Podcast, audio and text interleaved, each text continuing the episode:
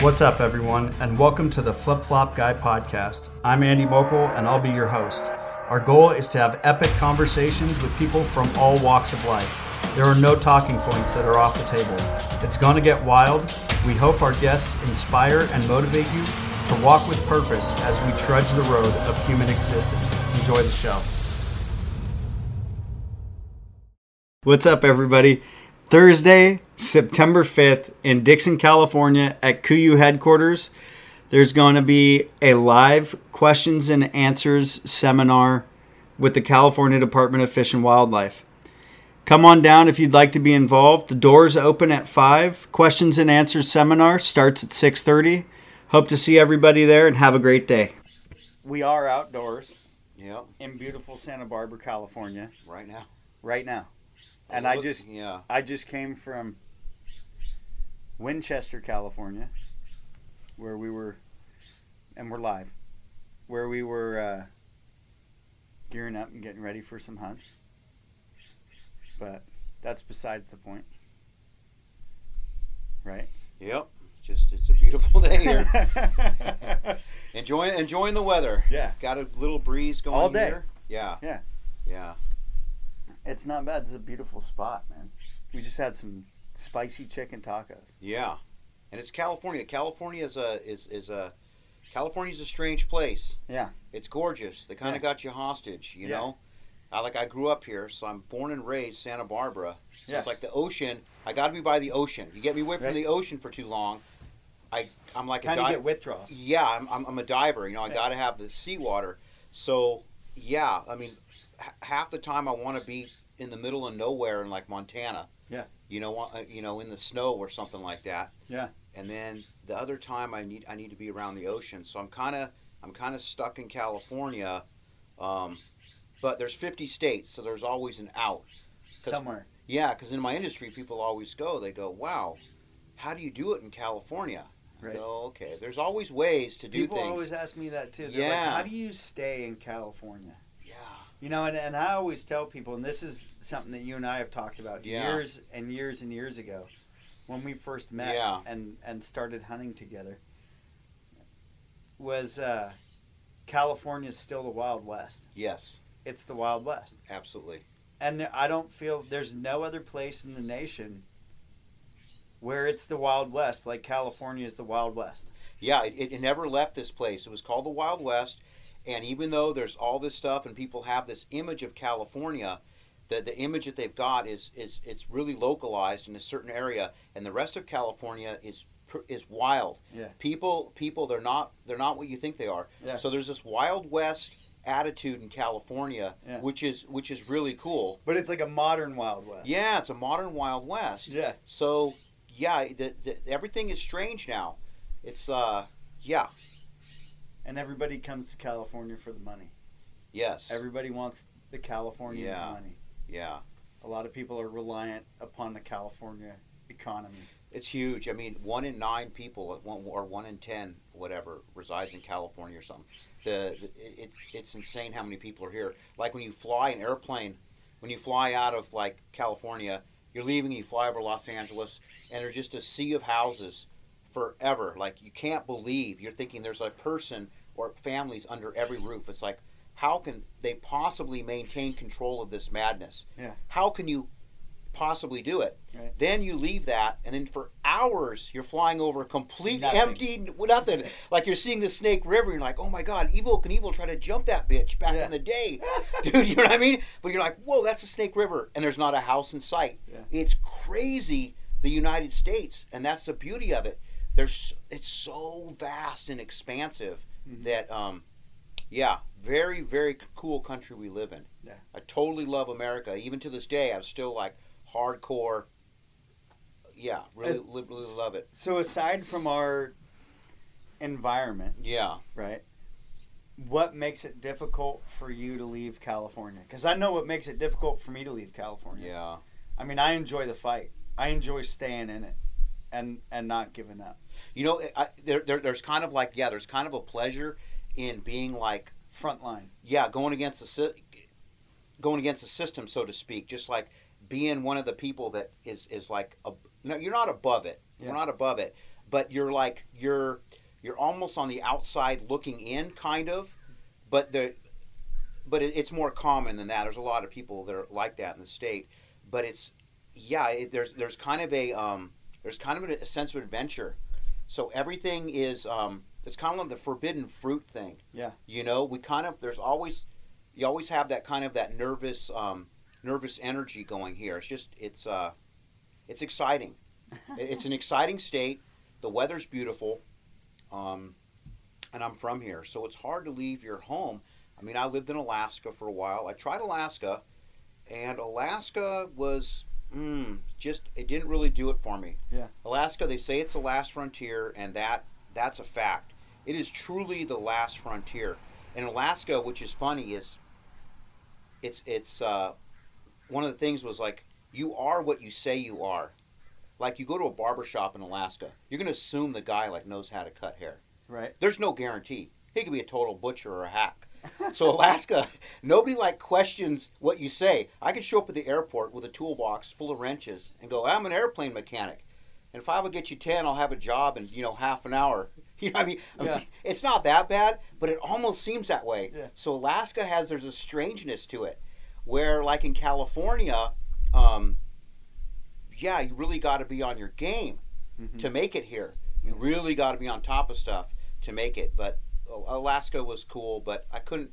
I missed the ocean and, and, getting in, and diving and stuff in the ocean, so I just eventually came back. But I, but Alaska was beautiful. But So Andrew, why don't you introduce yourself? Tell us who you are. I mean, obviously we've figured out you're born and raised Santa Barbara, Yep. Southern California. Um, so why don't you go into a little bit about yourself? okay, I was. Uh, I'm one of six children. My father is a uh, Ukrainian immigrant, World War II. So basically, uh, the Ukraine was the Germans and the Russians were basically tearing Ukraine apart. So his family became displaced persons, which basically they didn't have a home; their home's gone. So my father um, came to Lompoc, California, from over in the Ukraine. So he emigrated to the United States, and they gave him a different name. So his, his real name's Yurko. So they said, "Okay, your name's George." Okay, so it's, it's George. So that was my father. So uh, basically, I'm one of six kids, and we all grew up in all grew up in Santa Barbara, and my parents were there was no television ever in the house. Mm-hmm. So that was one of the things. We didn't grow up with TV, which was good, and then my parents just we would just read a lot and stuff like that. Was that weird for you growing up in a household with no TV and you'd go to school and talk to other kids with TV? Yes, it was weird. Like I knew as a kid every like character in like Dukes of Hazzard, but I've Uh-huh. never seen the show. Star Wars. Didn't see the movie when it came out in 76 or 74 or whatever Star Wars. So I knew about C3PO and all the stuff, but I'd never seen the movie. Yeah. So I wouldn't tell the other kids I never saw the movie. They go, "Oh yeah, yeah, I remember when Obi-Wan did one." I'd be like, "Yeah, sure." Oh, totally. Yeah, yeah. so yeah, it wasn't until later that I saw these shows. Yeah. So it's funny. Like I saw Star Trek, the old Star Trek, for the first time, probably at maybe 20 years old, Yeah. which is kind of cool because you're looking at it through completely different eyes. So a lot of the shows, like Dukes of Hazzard, something I saw like in the army, Yeah. like a rerun on you know a TV. Like okay, that's Dukes of Hazzard. Oh, that's Daisy Duke. Whatever. You know what I mean? Yeah. So now to say we're completely isolated TV, no. There's so much TV when you're growing up that you're going to catch pieces of it. You go to a friend's house, a sleepover, you might see something like that. It's not you're completely away from it, but it, we definitely didn't have a TV. Yeah. So it was it was it was kind of cool growing up that way. I thank my parents for it. Yeah. To this day, I'm like, yeah, that was good for us. Yeah. You know, because all of us kids, all six, are we're completely different. I mean, talking completely different. It's Mhm. crazy. We all have different views. My parents never talked politics ever, Mhm. so we all have completely different like political views. You all came to your own conclusions Talk, about life. yes, my brother, my oldest brother, is a philosophy professor. Can you believe it? Yeah. You know what I mean? And I'm like total military gun guy. Yeah. Completely opposite. Yeah. So we just yeah, totally opposite. You know? You and your brother probably have some interesting conversations. You know don't what? talk at all. No, we keep it peaceable. Oh no way. We, we keep peaceable. Oh, there, was, okay. there was a couple times I got kind of heated, And then you get old, you're like, oh, what's who, who cares? Yeah. You're not going to change anybody's mind. Let's mind. talk about something else. Yeah. Yeah. So we both we both like bicycles. Yeah. Uh, so we, every you know, a couple times a year we'll go on these like you know hundred mile rides. Whatever. You do some crazy bike rides. I've seen you I- do some crazy bike rides. Yeah, I do bike rides. I, I'm into the bicycle. Yeah. Um, my whole life I've always been into bikes. Yeah. Even as a kid, a, a bike was an, an important thing. It's like they say the bicycle represents freedom. Absolutely. We didn't have cars and stuff. Kids, you know that. Mhm. Um, so the bicycle was your to get around. Mode of transportation. Yeah, so from very young age, my whole family was basically into the bicycle. So we share the bicycle thing. So even though politically we're completely, you know, whatever, it doesn't matter because we can enjoy a bike ride together and whoop they do. He's not trying to change my mind. I'm not trying to change his. I don't. Yeah. It, yeah. That's cool. Yeah, it's cool. That's But that comes from being older too. You can't get Yeah. mad. I used to get fired up. You know, I'm, I'm very pro gun. I believe that the gun is so important to the country that, that, that we have the right to bear arms. And when they made when they the- when they framed you know the Bill of Rights and everything, and, and, and when they wrote the amendments, they knew what they were doing. They were so smart, and they knew why they were. and they knew it. why they were doing it. They just came from because they were coming straight out of it. coming straight out of it, and they knew okay, the this necessity. yeah, this shit has to change to make this whatever. So I'm a super firm believer in it. But if you don't have the same views I do, I used to get mad. Now I don't get so mad. Yeah. You know, I try to see their point of view. I don't agree with it, but it's like, it is what it is. You know what I mean? So it, it, it's a tough slog, but I, I think I'm more realistic about it nowadays about the, the, the gun stuff, you know? Yeah. And what I do for a living. I'm, I think I have a like a little bit more realistic look of it now. Absolutely. Yeah. Well, you know, and, and you said you're military. Yes. Right? So you you grew up no TV. Yeah. You know, school, grade school, Yeah. high school, all that kind of stuff. How old were you when you decided to join the army? That's funny because when I was a kid, I wanted to be an oceanographer. So I had all all the books for oceanography and this stuff. Probably a bunch of my uncle's books. Yeah, yeah, yeah. Total oceanography books. And I was like thinking, okay, you know, I was young. I'm like, man, Woods Hole, Massachusetts. You could study. You could be an oceanographer. And I had, you know, had had a book called The Denizens of the Deep. It was an awesome book and had all the deep sea creatures. And they had submersibles, you know, the Trieste, all these submarines. I was fascinated with the ocean, oceanography. And I think I was maybe in junior high. And I go into the library and there's a Time Life series on Vietnam Yeah.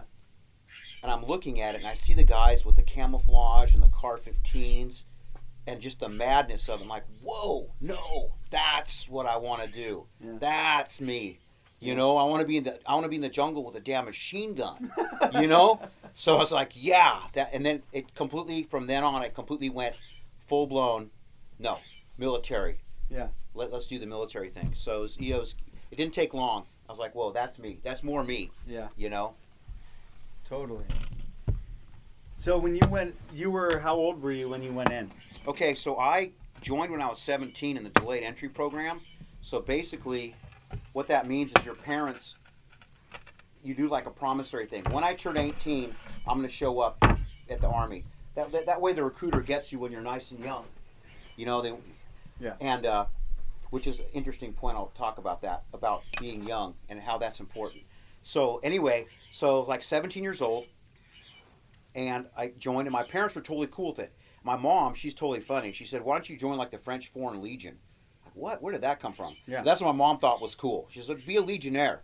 So I'm like, "No, I'm going to join the army." So I went to the army recruiter, and they all tried to sell me on there or whatever. But I knew what I wanted to be. I wanted to be the guy in the jungle with the stuff. So I signed up to, uh, yeah.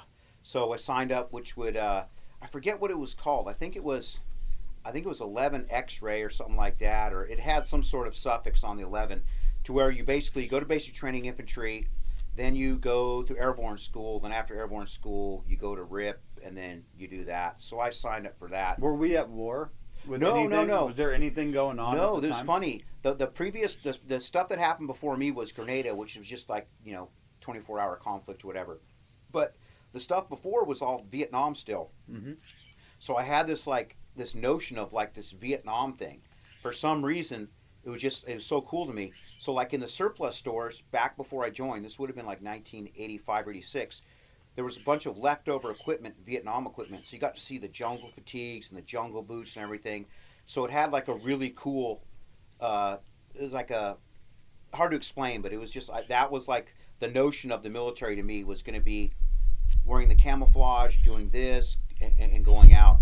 So basically, I signed up like a year before, and then on the morning I left for the army, it was like 3 a.m. and I had my driver's license and my toothbrush, and that was it. I was, you know what I mean, just gonna go join and the that's army. where you were at. That's where I was at. I'm in the army, driver's license and a toothbrush. Sold my BMX bike, sold my skateboard. I basically just there was nothing left at the house for me to come back to. Yeah. I was joining the military, so it was about 3 a.m. and and my mom, I get up to leave to get picked up by the uh, army recruiter to go down, and my mom comes out and she hugs me, and then that was it, and went off and uh, was in the army, and that was that was a it was really cool. So I was in Santa Barbara, California, and my join date was June 28th. And so I'm in totally nice California weather, and I show up in Georgia, Fort Benning, Georgia, at like 2 a.m. And I get off the airplane, and the heat at 2 a.m. was so oppressive, I couldn't even like. I was like, "What? Like this is for real?" the humidity and the heat at like 2 a.m. Literally, it almost takes your breath away. I Mm-hmm. was like, "Oh, whoa!" So they put us in a barracks, and they were they're smart about it. They said everybody's just going to basically stay here for two days and drink water for two days straight before you do anything to get acclimatized. And you got to remember, we're kids. We're 17 year old, 18. Well, I mean, 18 year old kids. Yeah. You, your body acclimatizes in seconds. You know what I mean? Yeah. You're ready to go. You're ready to go. In two days, you go to the, the most hostile place on the planet. Within Mhm. two days, when you're young and you're strong, two days you're ready to rock. You can go to altitude when you're young. Mm-hmm. You take a, take some kid from sea level to twenty thousand, you know, ten thousand feet, whatever, in a mountain. Yeah. When you're young and you're strong, a couple days later, you're ready to go. But anyway, so that was that was my first dose of the military, and then I, I enjoyed it. I had, a, I had a good time in the military. Basic training was fun. It wasn't like hard or anything Yeah. and then um, yeah so that was kind of the, the start of it and i think it was it was everything that i expected i, I suppose it was um, it definitely it wasn't a disappointment i felt that yeah they, they delivered what i my image of what was going to happen Mm-hmm. you know And how far did you go? Did you become Army Rangers or? I, I went to yeah uh, the 11 X-ray went to to Ranger Battalion, then um, I stayed in like 11 years. So I had I had like two or three jobs, and then the very last part of the army when I was in the army, just like the past, ooh I'd say two years maybe. I ended up being in Alaska, Yeah. and I was I after about eight years or so, I was pretty burned out. I was pretty burned out. I wanted to me the army was all about the helicopters and the guns and whatever. Well, you saw action while you were in the Army. Yeah, but not not Yeah. really. You Yeah. know, it's that's that's a whole nother thing. That's Yeah. yeah. the Gulf War is yeah yeah, not much not much happened there. So basically, um, yeah. So after being in the army for a while, I was like, you know what, I'm I think I want to get out. You know, I'm I'm I'm, I'm done. I didn't want to make it a career. Yeah. And the reason I didn't want to make it a career is, to me, the military always has a ceiling. Like I can tell you right now that in three years I'll be making this much money or I'll be in this position. There's like there's, there's always like a ceiling. There's never you can never really do really follow your dreams or go as far as you want. You're confined. You can look at a piece of paper and say, "This is what I get paid, and this is what everybody else on this base with the mm. same stuff on their sleeve gets paid." And in two years, I'm only going to be paid this much, whatever. So that kind of bothered me. When I was young and there was adventure, I was cool with it. But as I got older, I said, you know what? I want to do my own thing. I, I want to be my own business. I had aspirations that the military I knew wouldn't give me. Yeah. So I told the guys, I'm like, you know what? I'm getting burned out. And they're like, you're you're a good soldier, Bobo. You're a good soldier. So I ended up going to Alaska, and it was it was I basically said, where do you want to go? It was a, it was a great duty station, and it had the opposite effect of what the army wanted. When I got to Alaska, I ended up really not doing much, and then it really hit home that I'm like, you know what? I'm done. They thought it would like re- rejuvenate me, and I was like, nah, I'm done. I'm gonna go do my own business and stuff like that. I, so my business that I'm doing now, I had the logo, the name, even designs done years before I got out. Oh, really? Oh yeah, I'd be drawing. You were ready to go. I was ready to go. I had designs drawn. I had the logo that you see on my products. I had I drew that uh, at night in, in a barracks room. Yeah. Yeah, I, drew, I already had it figured out. So how did you go, or how did you get the idea of starting your company and, and coming up with where you wanted to go with it and what you wanted to do? What is what is your company? It's it's Bobro Engineering, and we design weapon stuff, and it's the predominantly military geared things. So when I was in the military, we had the military gear, and you you go, okay, I you know I can definitely improve this or this, or you see shortcomings, but I was just so into it. I mean, so into the the weapons aspect of it and stuff like that. So I said, I want to design stuff that one day maybe the military will purchase, or just so I always had these ideas for, for making stuff.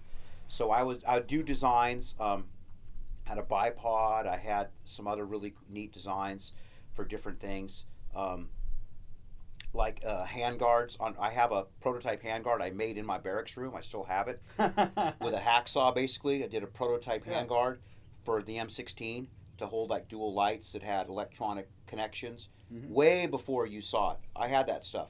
I still have it in the shop. But of course, you're in the military, so you know you're not getting stuff patented or whatever. That's besides the point. But I was just um, always always working on those ideas. But I had been in for like 11 years, whatever, and it was it was time to go. So I ETS'd and I said, okay, I'm out of here. So I, I left the military, which brings me up to the point while we're still in the military. You always hear people say like, "Oh my God, I can't believe it. We send our kids to war. We're sending children to war. They're like 18 years old." You know what? That's the kind of people that you have to have fight your wars because 30 year old people ain't gonna do it. You got to be a kid and crazy and don't give a shit Mhm. and, and, and, and not afraid to catch a bullet. That's why kids fight wars. Yeah. And that's why grown men, you know, 40, whatever, that's the difference. And that's why that is. Yeah. Because I've always heard that in the Army. Like, I can't believe that, you know, wow, it's just, you look around and you go, wow, they're just a bunch of children. Yeah, that's who fights wars. Kids. They're the most psyched on it. Yeah, I mean, yeah, we. I never, I don't recall like ever, like thinking really about my own mortality. It never really crosses your mind. Yeah, I mean, you can be nervous or something. You got some ridiculous parachute jump you got to do at night, and you're like, okay, they got winds on the drop zone. I stand a good chance of like really getting smacked on a rock. But as as far as it goes, there there's no like, there's no real fear past that. You know, or you didn't dwell on stuff. And I think if you did, either you wouldn't join in the first place or you would you'd just leave it but yeah just interesting how you it's it was fun it was a lot of fun met a lot of a lot of cool guys a lot of wild and crazy guys and uh, yeah like guys like whoa you know i talked to a couple still we still in contact.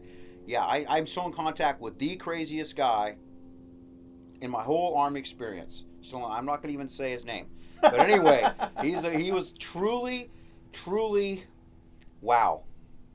He's nuts. Not like he Yeah. was on it. he was on it. Yeah. really like no fear. Yeah. if he had it it didn't show but he was he was so capable you know? So you meet guys like that. You know you know there's guys out there because you've met them who are totally capable guys. Hmm bombs can be going off and this guy's going to like be able to do a crossword puzzle getting shot at. They're so on top of stuff. And it's it's like it's cool that you know people like that. You're like yeah that's cool. Yeah. like i know this guy. You know there's guys out there like that. Yeah. so anyway that's kind of the the army story. So So you got out of Alaska and you came back. got it. Yeah i, st- I actually stayed in alaska. I said Oh, you know what? I'm gonna i said i'm gonna i'm gonna live here. Screw it so basically what i did is before i got out of the army i had like maybe two months before i ets i went and found a job. You know so i had a job the day i left the army. So i wanted to make a company making gun stuff. So i went to a machine shop called alaska tool and i went to pete pete trottier cool guy pete's listening. Yeah. i still think about you you're cool pete. My first boss beside my basically my first real boss besides like the army. And uh, he ran a, a machine shop called alaska tool and pete's a gun guy and he's cool so i kind of learned how to machine kind of from pete but it wasn't cnc it was pure manual machines and pete uh, What a grind. yeah, it was a grind. And Alaska's Alaska's got its own. Wow, I could do whole crazy stories about Alaska. That place is nuts. But yeah, anyway, yeah. so I worked with Pete, and I kind of got my my cut my teeth on it. But the problem with Alaska is, Alaska is very very expensive to live there. Gas is expensive, which is a joke. You're pumping gas; it's some outrageous amount of money, and you can look and see the Alaska pipeline pumping, you know, gas 50 feet from the gas station. You're like, what? You know, what I mean, yeah. So, and, and, and milk's expensive, rent's expensive. You Yeah. think it's cheap up there? It's not. So I had got out of the army, and I w- wasn't getting paid that much at the machine shop. And I said, you know what? This is kind of, this is kind of dead end. But it was it was a means to an end too, because I want to start my own business. And I said, I can't really start it in Alaska because you just won't have the money. I have to get a machine, I have to get a building, and whatever. So that went on for a while, and I said, you know what? Screw it. I'm going home. I said, Pete, you know, I'll give you my two weeks notice. He was sad to see me go. So I had a 1970 Toyota Land Cruiser FJ40, three on the floor. oh my God! I filled it with all my stuff: toolbox, guns, ammo, everything. And uh, yeah, like packs and packs of Marlboro cigarettes. And I drove from uh, Fairbanks, Alaska to Santa Barbara, basically straight, all down the Alcan, everything. Yeah. And it, I was so tired. There's huge sections of it. You'd have to put me under hypnosis for the memories to come back. Yeah. It's only in little bits and pieces, like staying, uh, eating at a Canadian restaurant, like some super, like a dive Canadian restaurant. I remember the plates and silverware were like really nice. You're like what? It was like weird. You know what I mean?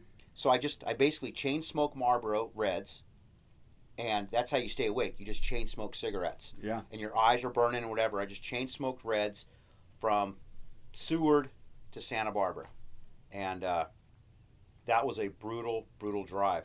And the Toyota Land Cruiser was so full and so heavy that the shock absorbers were totally shot. So all I was riding on was basically the leaf springs. So every movement, the thing was swaying like a like a damn Spanish galleon Yeah. in a storm. You know what I mean? So the thing's just oscillating. So I, I came back down to Santa Barbara and uh, started doing the business. And that's, uh, yeah, and that, that was a cool kind of chapter there coming back, you know, coming back down to Santa Barbara. And I was like, okay, this is where I'm going to stay and I'm going to start doing this stuff. Mm-hmm. So, how'd you build Bobro Engineering? That's okay. That's when I tell people that people always go, "Hey, how'd you start it?" Whatever, and I always tell them this. I said I started with help. I didn't do it all by myself. So my parents have a house in Santa Barbara, and in the backyard, my dad had built like a 900 square foot shop because he's always making stuff, furniture, stuff like that. So there was a separate building in the backyard with 220 volt power, 900 square foot building in the backyard. So I come back, and I wasn't being charged rent, and I was single. I wasn't married. Didn't have to pay for kids or anything like that. So I didn't pay rent, and I could go every day. And I stayed at my. I lived at my parents' house. Didn't even have a bed. Just slept on the floor. Didn't even care. Wasn't even in bed in the room. Just slept on the floor with a pile of clothes for a pillow, and I would work so many hours a day, so many pots of coffee. But I was young and, and totally determined, and I would go into the backyard. And what I had done is I had some money saved from the army, and I bought a Bridgeport machine down in L.A. Which that's a funny story too. It's like uh, I'm not like a paranoid guy, but when you go some areas, you have a gun on you. Now, of course, this was you know 20 years ago or something like that. But the place was so sketch, I got it. I had my Sig Sauer 226 in my pants. Mhm. You know what I mean? I was like, it was that bad. Yeah. Believe me, like you needed a gun. you know, for real. You know what I mean? So I went. I went with my dad, drove down there, and bought the machine at this super big, dirty warehouse where they had just. And my machine was. A, it wasn't even. The serial numbers on all the parts were mismatched, so it was a cobbled together machine, the cheapest one there. So I bought that machine, and we it was two thousand pound machines. So we basically broke it into like four pieces, took it back to the house and put it up, and that was my machine. So I wasn't paying rent, and the I wasn't buying the coffee either. So basically, that is the support that I had. I had no expenses past me buying material and my time. And that is the only way it would have happened. It could never have happened if I would have taken a business loan or anything. That if, if you start from scratch and you get like a business loan, that's why they don't give them out because you can't pay them back. There's no way I could have paid it back Yeah. because I'm learning as I go. You're like, oh wow, it takes it takes a long, long time, and the learning curve is like super steep, like ridiculously steep. So one day, I like the first day I couldn't even hardly turn the machine on. By day five, I'm making stuff because you just you just keep pounding at it mm-hmm. until you can do it. So that's how I started. I just started making stuff basically on the machine, and then I would call companies and stuff and say, "Hey, do you want to buy it and whatever?" And uh, that took a while. And I was also doing stuff for there was companies who were doing laser technology in town. So what I did was I would design stuff for their companies. So they somehow they I don't know. I, it, it came through like a, a friend, another friend's brother or something referred me to whoever. So I was designing stuff for the laser industry and then making it on the machine, and that's also paid the bills while I was starting the gun stuff. So I did. I was doing it simultaneously. So my income was from doing stuff for like the laser industry, where I designed like a gimbal system to, uh, so you could look at wafers under a microscope and things like that. Because I've Mhm. always been a mechanical guy. Yeah. So the laser company's like, hey, we hear from this guy, you know, that hey, you're really good at making mechanical stuff. Do you want to just come in and and so I'd go into the lab with the lab clothes and the shoes and the stuff and go in and see what they needed to have done. So they'd have like indium deposition and all kinds of odd stuff. So that what was great about that was we I was using screws that were so tiny. You think an eyeglass screw is small. I was using screws half that size. I was using drill bits to drill. I made this one thing. It was like a was two platinum fangs that were vacuum powered, basically like snake fangs, to pick up a uh, a laser wafer that I designed. And I was using drill bits that were so small that you couldn't even see if they were drill bits. So when you bought them from the company, they'd give you like ten, because they were so small. Like two out of the ten might not even. They'd still be just a rod. Really? It, you, you couldn't even see the spirals on them hardly. really? Yes, crazy small drill bits, almost like human hairs. And I had a I had a 1970s Bridgeport, and the thing was so accurate. This old Mixmaster Bridgeport, unbelievably hmm. good. I could drill these holes, and they were straight. Yeah. So, oh my God, yeah, incredible, incredible machine that I had. The Mixmaster, I still have it. I'll never sell it. It's it's it's all It's your baby. It's my baby. That the machine's a beast. It's so accurate, and so I, I did that while I was doing the gun stuff. So that's kind of how it started. Yeah. Yeah.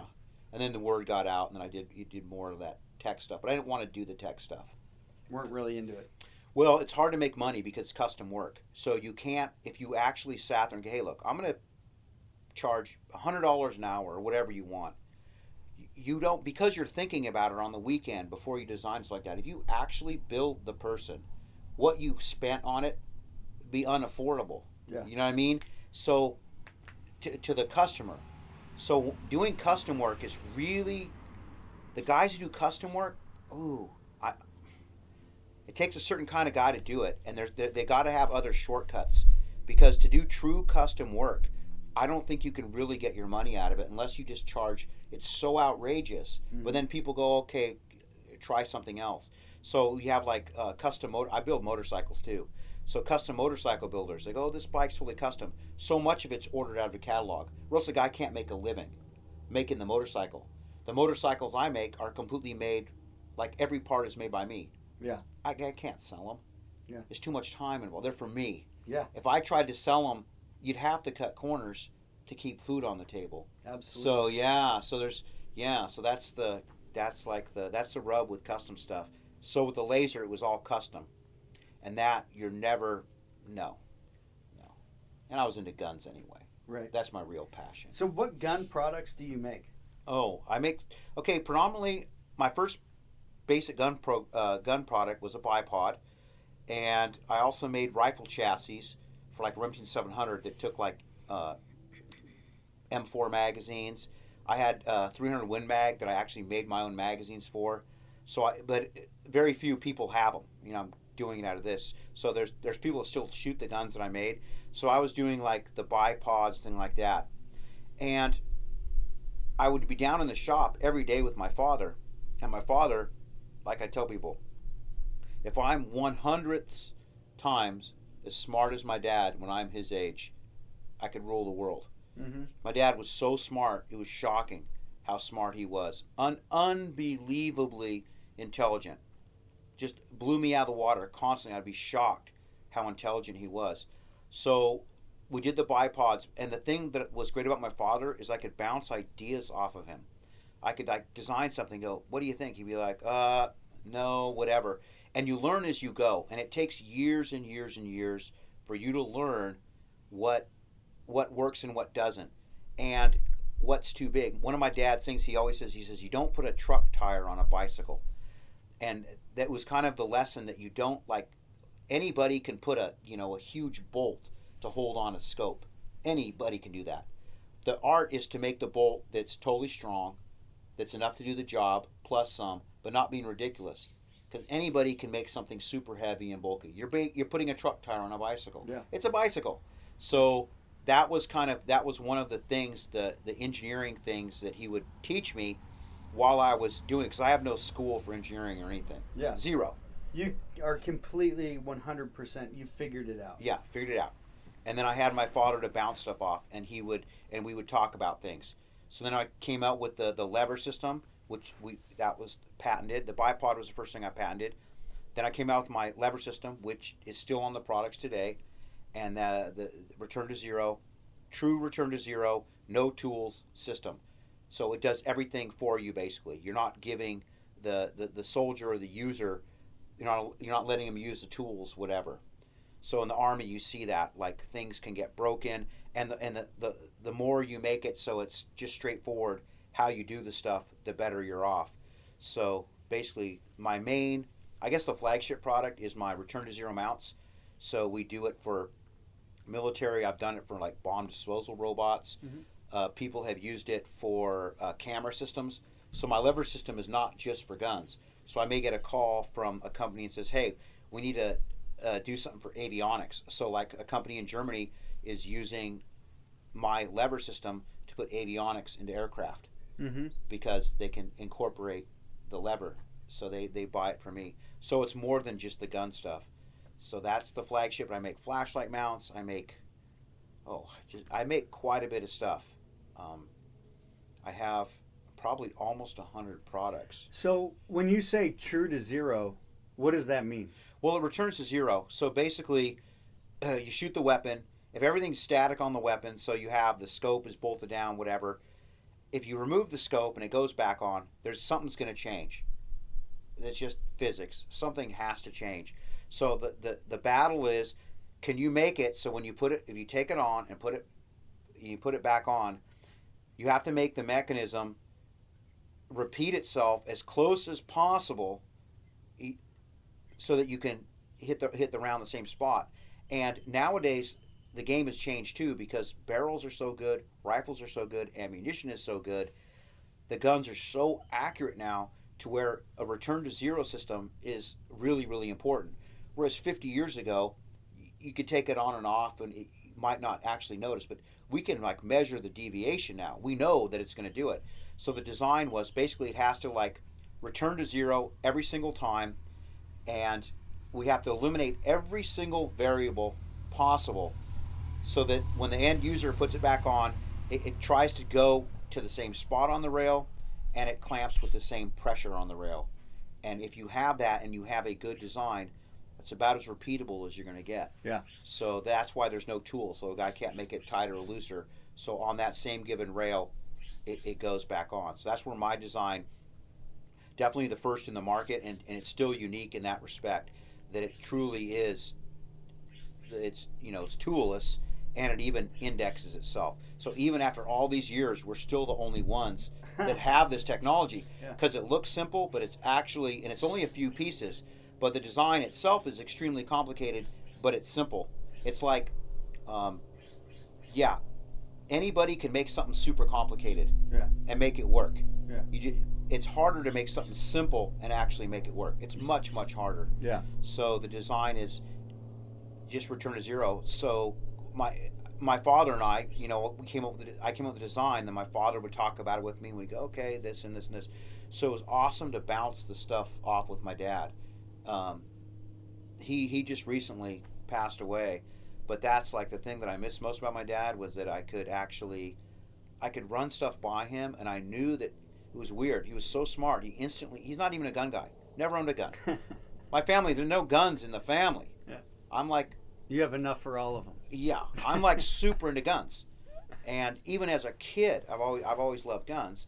So, but my dad could understand what was what was there. We'd be like, okay, what about this? No, no, like that. And it was it was so great. So I always had a source of someone who's like way smarter than me that you could bounce stuff off of, which is really cool. That's Yeah. a that's it's a help. great thing. It's helpful to have that sounding board. Yeah, yeah, absolutely. I needed it because I when you first start, you don't realize how little you know, and you're, you're like, okay, you got this and you got this, and then it kind of morphs how you how you design stuff, and also because I actually make the stuff that I design, I you, you I can tailor the stuff to the material that I use too, so it's not just some engineer just drawing something and it's some weird design that's really really hard to machine or something Mhm. I, I because I have to end up making it myself, I would tailor the design to how I would.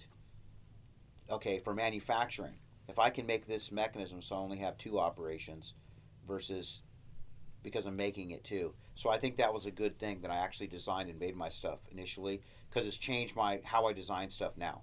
So when I design stuff now, it's the the manufacturing of it is is literally 50-50 with the design. It's totally evenly spaced. I'm not doing anything. It's yeah. Every every time I make a design, how I'm going to make it is is just as powerful. Yeah. In the design. Really, Yeah. That's crazy. That's so beyond me because I'd never be able to figure any of that. You have to take the leap. It's it's it's kind of scary. You got to take the leap. You and you got yeah. The machinist leap. yeah. You got to take that leap. There's machinists out there that are just they're so good. And I don't think people understand how much work and stuff and how much patience. It's like a mechanic. You got a guy with like that just you know road rages and has no patience. You can't be a mechanic. You know what I mean? Yeah. Something will slip. You'll bust your knuckles. You'll be underneath the car just Having a bad day. yeah, I mean, no, you gotta. There's a certain mindset. A machinist is like meticulous. He's like, Well, and it's Yeah. like, and we've talked about this before. You kind of just look at everything in some sort of code. yeah, how you can create that. yeah. Oh, the, as in like the design. Yeah. Yeah, because I couldn't afford the software, the CAD software. Yeah. I just starting a business, so I had to, I had to do the code, the machine code direct. So I just had basically I have a piece of paper, a pencil, all my stuff. Even to this day, I it's it's a mechanical pencil, a piece of paper, and a geometry calculator. Uh huh. and that I can do it just as fast as someone can do it with a mouse, basically. Yeah. Because they didn't have the equipment, so I did it like they did. I mean, they put a man on the moon with with the stuff that they had back. At, I'm doing the same level of stuff with that. So they did it back then with slide rules. I do it with the geometry calculator. Mhm. So you can just find your Cartesian coordinates with the calculator, and you can do it quick. But you just draw it in your head how you want it, and then you find the numbers with the calculator. And I can get the G code to the, the, the, the machine moves, I can get the machine moves. And if there's something else mistake, when I create something, I will just go out to the shop and I'll just start cutting. I don't have it designed 100% ever. I don't sit there and model on a computer completely. I start with like, okay, I want this concept. I'm gonna make the base for this. Let's Here's say your rough outline. that's rough out. I'll just cut it and I'll look at it. And if I think whatever, I sometimes I cut it in half with a bandsaw. Just walk over and cut it in half and just kind of look at it like a cross section. Just cut it with a saw, and then I kind of write the program as I go, and it everything kind of goes from there because I want to put like a little bit of art into it too, Yeah. and that gives you the chance because you're looking at it there. So I kind of I still do it the same kind of way, is I as I make it, and I do it I do it relatively quickly, just kind of cut as I go, you know. So, coming back from Alaska and starting your Yeah. company, working with your dad a lot, picking up your first machine, what was the transition for you like from military life back into civilian life and coming back to Santa Barbara? Okay, Is there was any hobbies you picked up or ooh. See that that was that was a that was a strange one. That was a really hard transition. What I did in the military, we all y'all everybody has like an ego, you know. You're like, okay, so to be totally honest, we we would look down on like civilians. Mhm. We thought they were the biggest pack of wimps. You'd be in the grocery store, be like, these guys are just straight up turds, straight up turds. You know what I mean? You had that attitude, so you believe you're like you, you're completely removed. So the military life is completely different than civilian life. It's so different uh, that yeah, the people that go, oh yeah, I understand. No, no. When you're in the military, you're living in the military world. Even if you're off the base, you're still in the military. So you have this military mindset. And when I got out, I would just go and I would just like, I wasn't disgusted with civilians in general, whatever, but I had a hard time getting back into it. I felt that I wasn't like a civilian, and it took a long, long time for me to uh, to actually feel like okay, it's cool. I, guess I didn't really have any respect for civilians, which is not the right attitude because you're out, you're a civilian now. So, yeah, just little things. I remember like little things would would would you'd see and go, oh, okay, maybe you know maybe my perception whatever is wrong. I remember there was, there was like this rock wall, this climbing wall, and there was this girl like climbing it, and she was like a total beast. She's obviously a civilian, and she was like climbing the wall. She was super strong. I'm like, what? I mean, if you had asked me ten years ago in the military, I'd say, oh no, civilians are. Yeah, we thought we had like the we thought we had the the, the patent on being tough or cool or so- I don't know. It's kind of hard. And you go out and you see the civilian, you're like, oh wow, no, there's cool civilians too. Yeah. And that was that was part of the transition. You're like, oh wow, you don't have to be military to have it. Because I had like this, yeah, I felt like that anybody that didn't have military experience wasn't like qualified almost to like deal with me. And it's just it's just for me. No, it's just not, not in a bad way. I, but I get what you're saying. I'm Yeah. laughing because I totally understand Yeah. what you mean. Yeah, it's like you don't. Yeah, it's the same thing. Let's say you're like into riding bikes. You rode super hard ride, brutal 60 mile ride over mountains, brutal. Come back into town, there's some dude on his cruiser with like a basket with a little dog in front. That's overweight. Yeah, you Yeah. know that guy has no comprehension of what you just went through. hmm But at the end of the day, it doesn't matter. Yeah. You know what I mean? But when you're young and out of the military, you think it matters. Yeah. You're like, oh, that matters. Pride, ego. Yeah, it's like and that's that's what you got to weed out of your system. And then Yeah. after a while, you're like, oh man, who who cares? So did did you pick was getting back into the ocean part of a hobby that maybe helped you? Which is funny. Okay, so basically, in ranger school, like in the first maybe it's in the first week, whatever, you have to pass a swim test. Now this is the funny thing. I've always I've been like a horrible swimmer. Like I cannot swim. Literally, like before I joined the army. But you're a bang up fucking diver. Yeah, but that's that's that's part of the funny thing. So I, I, I knew Ranger School super hard. I said, you know what? If I can pass the swim test, Mhm. Ranger School will be a joke. So swim test, I barely passed the swim test in Ranger School. We're talking barely. Like the worst guy there. I could tell they were looking at me like, are this for real? But I made it under pure like force. Basically, I don't even think I breathed. I just like held my breath and just powered it. It was totally brutal. I was I was completely exhausted and spent, and they said, "Okay, you passed the swim test." But I mean, literally, I'm probably the worst guy to ever pass a swim test in the history of the U.S. Army. So, and that was always the thing that bothered me. I was like anything on land, I'll jump out of an airplane, I'll do anything. Send me to outer space, I don't care. But the ocean was that was my complete weakness was water. And when we do water training in, in the military and stuff like that, I was I was always like, man, this is not cool. I did not look forward to any of it at all. So I got out of the army, and I uh, one of my childhood friends is really into snorkeling and stuff. And I had, I got out of the army and said, you know what, screw it, I'm gonna I'm getting to the ocean. I'm going diving, and uh, bought some dive gear, and I just went down to the beach and I just jumped in the water. Free diving or scuba diving? No, not scuba, free diving, basically snorkel and a mask and stuff.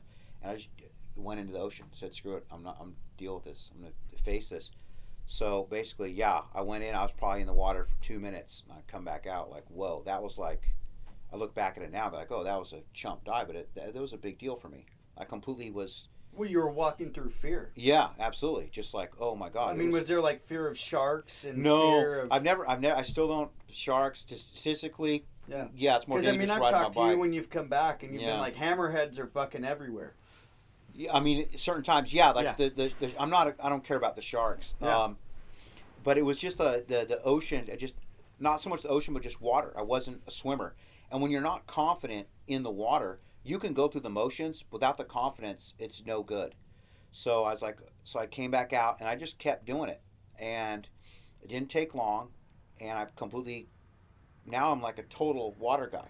Yeah. I dive all the time. I spearfish. You build your own spear gun. build my own spear guns. Yeah, and it was just a matter of me saying, okay, I. Like I, you're you're seriously crafty in the sense that you built your own spear guns, you built your own motorcycles, bu- build your own gun parts. Yeah, yeah, I do You a know lot. what I mean? You do a Yeah. lot of stuff. Yeah, I build muzzle loaders, like uh, correct antique muzzle loaders, the old way, with by hand and stuff like that. So uh, I've always done that. And that the the ocean, the water thing was like the one thing in life that, to me, was my weakest point. Mhm. Was And you conquered it. yeah, the fear of water, absolutely. And in the army, you can get away with it. You can get away with it because you're you're with everybody else. You got all your gear. It sucks for everybody. Nobody's happy about it. hmm So, yeah, you just, you, yeah, you just do it. So You deal with it. for you, what is it like when you get into the water? And uh, mi- mind you, most of your diving is out here in Santa Barbara, off of a boat or you know however you guys yeah, go out. off the shore sometimes. off the shore sometimes. What is it like for you when you get out of the water, you have your spear gun, and you float on the top of the surface, and you're waiting to find the fish that's going to be your target, or, you know, whatever your your uh, your objective is going to be.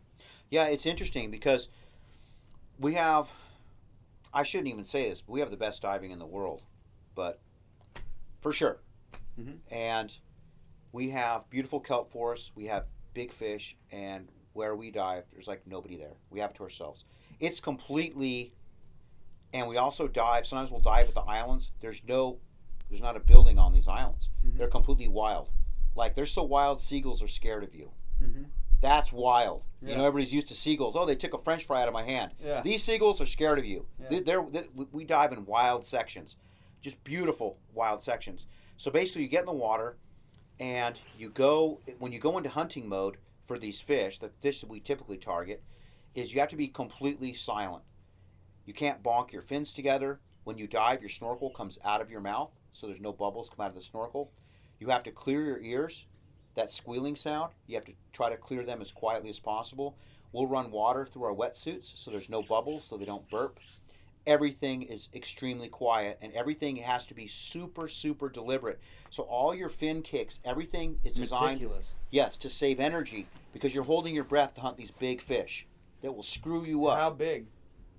60 pounds What, sometimes. what was the one you just pulled out like a month ago? Oh wow, that was a, that's a crazy story. So Yeah. basically, yeah. So we, we get in, and there's a ripping current around the edge of the island. It's uh, a ripping current. So sometimes these really big fish, we're talking like 60 pound fish or so, will come and try to get out of the current to take a break, so they don't deal with the current. So basically, what I was doing is, I was hunting off a boat, so I get dropped off, and it also should be noted when we spearfish, we don't spearfish in teams, whatever. I could be I do it by myself a lot. I could be spearfishing and then the next guy could be A couple hundred yards away. at the closest sometimes. Yeah. So we do, it's all a solo effort. So if something happens, it's on you. There's no buddy to help you. Mhm. But you're hunting. You can't have two people hunt. You'll never get a fish. So anyway, yeah, yeah. I mean, Yeah. it's like I say, like yeah, one person's loud, two people is ten times louder. Yeah. Yeah, that's for real. So basically, just cruising in and shot the fish, and I didn't stone the fish. And what we mean by stoning is this fish is dead. As soon as the spear goes into the fish, you kill it. And it happens quite a bit. You get them in the spine or whatever, and it does it. This fish was not stoned, and it was a 60 pound fish. So I shot it, and the spear went in right above the spine, and it towed me into the shallows. So I'm in like six feet of water with the waves pounding against the cliff of the islands, and there's barnacle covered rocks. So I'm getting towed by this fish. Now I have carbon fiber fins that are probably three feet long, and I'm a strong dude. And you cannot overpower a 60 pound fish. Impossible. Mm-hmm. They live there. They got a 30 pound fish will tow you Yeah. like a boat. You can't overpower these fish. So it drags me into the shallows. So I'm fighting this fish in, in the rocks. My wetsuits, I had to throw it in the trash. My wetsuit completely shredded on the rocks. and my shooting line, which is coming off. And remember, there's no scuba here; it's all breath hold. So you're dealing with this fish in its element, and yeah, it was crazy. So my wetsuit gets shredded. My shooting line was around my neck. I pulled it off. The fish is still alive. So after a long time, I finally managed to subdue the fish, and then I had to swim back to the boat, and the boat was the farthest it's ever been. Because How far did that fish drag you? Oh, I, that fi 50, 60 yards. Holding your breath, coming up for air, going coming up, coming up for air because it, it- you're going down. So when you're being pulled, it's not like your head's above the surface. It, it wants to like pull you down. So you got to come up for air and you got to fight it. And the kicker is this: you can't get adrenalized and start over breathing because you're breathing out of a snorkel. So your snorkel is basically just a tube you breathe through. So if you start going breathing really heavily, you will run out of air. You're not pushing all the air out of the snorkel. No, you'll you, you You're can just pa- taking back in a lot of your own. Yes, and you can panic super easy. So you have to force yourself, breathe slow, breathe slow. And then if you take your head weighs 14 pounds basically. So if let's say you take your snorkel out and you stick your head out of the water to breathe, it's worse because now you're kicking harder because I have a weight belt. Now I'm kicking harder to breathe because I have 14 pound weight above the water. Mm-hmm. So you have to be disciplined. You got to keep your head in the water Staying balanced and balanced. Yes, and keep your and only breathe through your snorkel. So when you're adrenalized or something's happening in the waves, it's it can be sketch city. Now is Now- that how people can make mistakes, or how mistakes can be made? Oh my God, absolutely. Panic.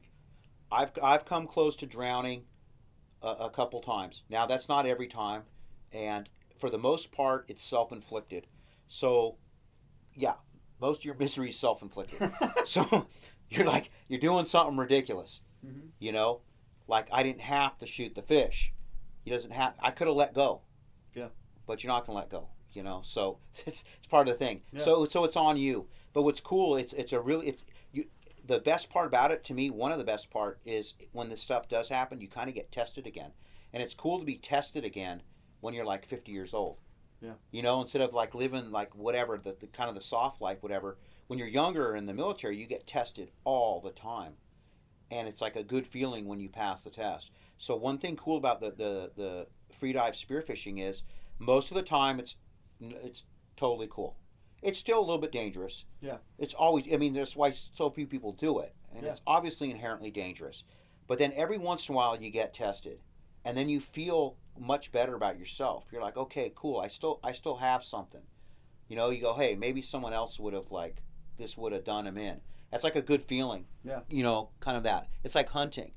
Like when you go hunting and stuff, you're doing stuff guys just won't do. That's why you get the deer. Yeah. Because you're willing to Go further. yeah, you're willing to climb up the, the that one cliff. You like went up to the top of the cliff, went in. That's how that's how you got that big deer. Yeah. You're willing to do what guys won't do. Yeah. So that's the same with the free dive spearfishing. You just you're willing to do the stuff that people won't do. But yeah, anyway, so yeah, a couple times come close to drowning, and uh, but it, it came out okay. So You know, when you get in the ocean, do you feel like a, is there a connection for you yeah, back be- with nature and the elements and just yeah. a meditation? I completely. I'm an ambush. I'm an ambush hunter. So I have dive buddies who they swim around all day, just haul ass, boom, boom, boom, boom, boom, swim, swim, swim, and they run into fish. I am an ambush type of guy. I could sit there in the kelp. I have a camouflage wetsuit and all this stuff. I just sit there in the kelp. I can sit still for 20 minutes. I don't have. I don't have to race around. So my style of hunting is ambush style. Sooner or later, some fish is gonna come around. So I'll sit there and hide in the kelp, then I'll dive down, hold my breath, carefully swim around, look around, come back up, and I'll just chill out another 10 minutes. Uh, one of my dive buddies, It's like archery hunting. yeah, almost. one of my dive buddies, he swims all around. He gets a lot of fish too. So the one's not better than the other, but he says, "Oh, my head would explode. How do you sit there for so long?" I can do it. stand hunting versus Yeah. still hunting versus Yeah. spot and stalk. Yeah, absolutely. Yeah. Yeah, and you got to trust that you're in the right spot. So you got to you got to trust yourself. It's like looking at something and being like, "That looks bucky." Yes. there's deer. In Yes, you have to trust yourself. And the guys who swim around a lot, they don't trust their own judgment. A lot of them, Mm-hmm. so they just tear around. They get fish, but I go, no, I'm trusting that something's going to happen. That's my it. This is the spot. Yeah, and then before you know it, everything you're thinking about work or whatever, it's so intense, it's exhausting because literally my I'm just super hyper focused. Because remember, you have a dive mask, so you're basically holding a tube up to your face. So your your your your field of vision is pretty small. So you have to move your head slowly so you don't make noise, but you have this field of vision that you can completely concentrate on. So you're just looking and looking and looking, and the, just the gun is there, and you're just floating basically, and then you dive down, carefully come back up, and then you have to breathe up again. So when you come back to the surface, you can't just dive again and again and again.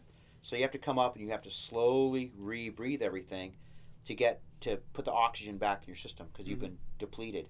So it's really cool way to hunt because everything is every move is calculated. Everything I do is in slow motion kind of. So it's really relaxing. It's like uh, yeah, it, you, if you want to get the fish, you got to do everything slow motion. Yeah. So it's kind of it, it's fun to do that. Even the way you swim, like your legs are moving, you're not making noise or you're Yeah. trying to be quiet. It's it's it's really uh, it's relaxing. I don't think about work. I'm totally not stressed, and your blood pressure goes way down too because Yeah. your body's being supported and it's floating. So your blood pressure goes down. so yeah, it's good. And then you can have you know tons of excitement too. Yeah. Like total adrenaline Instantly. instant adrenaline. Whoa, this got this got crazy quick. Yeah. You know, Peaking. yeah, it's Yeah. really really cool. Yeah. two extremes Right. within within one section. Yeah. Yeah. it's like deer hunting. You know, you're waiting, you shoot the deer, and you're just like, oh my god. I remember the first deer I shot. It was like, it yeah, this is a total joke. So I shot my first deer. It's probably 30 yards away. I kid you not. And there's this old riverbed that has an old like telephone pole. I shot the deer three feet from the telephone pole. Yeah. The one telephone pole in the entire river. And I'm so adrenalized. I go down, run down the hill to the riverbed, and I can't find the deer. Mm-hmm. I'm searching like 50 feet away from the telephone pole that I shot it at. I was so, so incredibly adrenalized that I'd shot my first deer. Yeah. Then you make the connection like, wait a minute, it's next to the one pole in the whole creek. Yeah. And then it took me like 20 minutes, literally. To like I was like, what? Where did it go? Where did it go? To like dawn on me. Wait a minute. Then you finally calm down enough. Yeah, I shot it next to the one pole in the entire river. Yeah. You know what I mean? What? And I just walk out. You feel like an idiot. But that's the excitement of hunting, Yeah. and the hunting can give you that, and that's what's so cool about it. So, and that's a sm- I like that transition. So for you, because you hadn't been a deer hunter your whole life, when you No, kind of got into deer no, hunting and all that, no. I, I believe did John and you kind of link up and Yes. and that was sort of how you ended up getting into it. And then you and I eventually had met, you know, through John. Yeah, my first deer hunt, I was a kid. So basically, I wanted a, I wanted to hunt deer, and my family's not hunters or anything.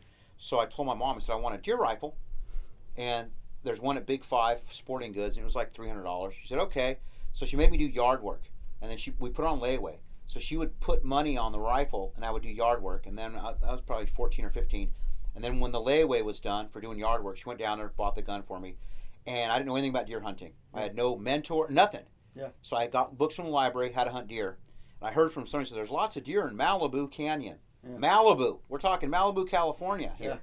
So my brother Cameron, his oldest brother, I said I'm gonna go deer hunting. So literally I took my deer rifle, threw it at my brother's sob. He drove me down to Malibu.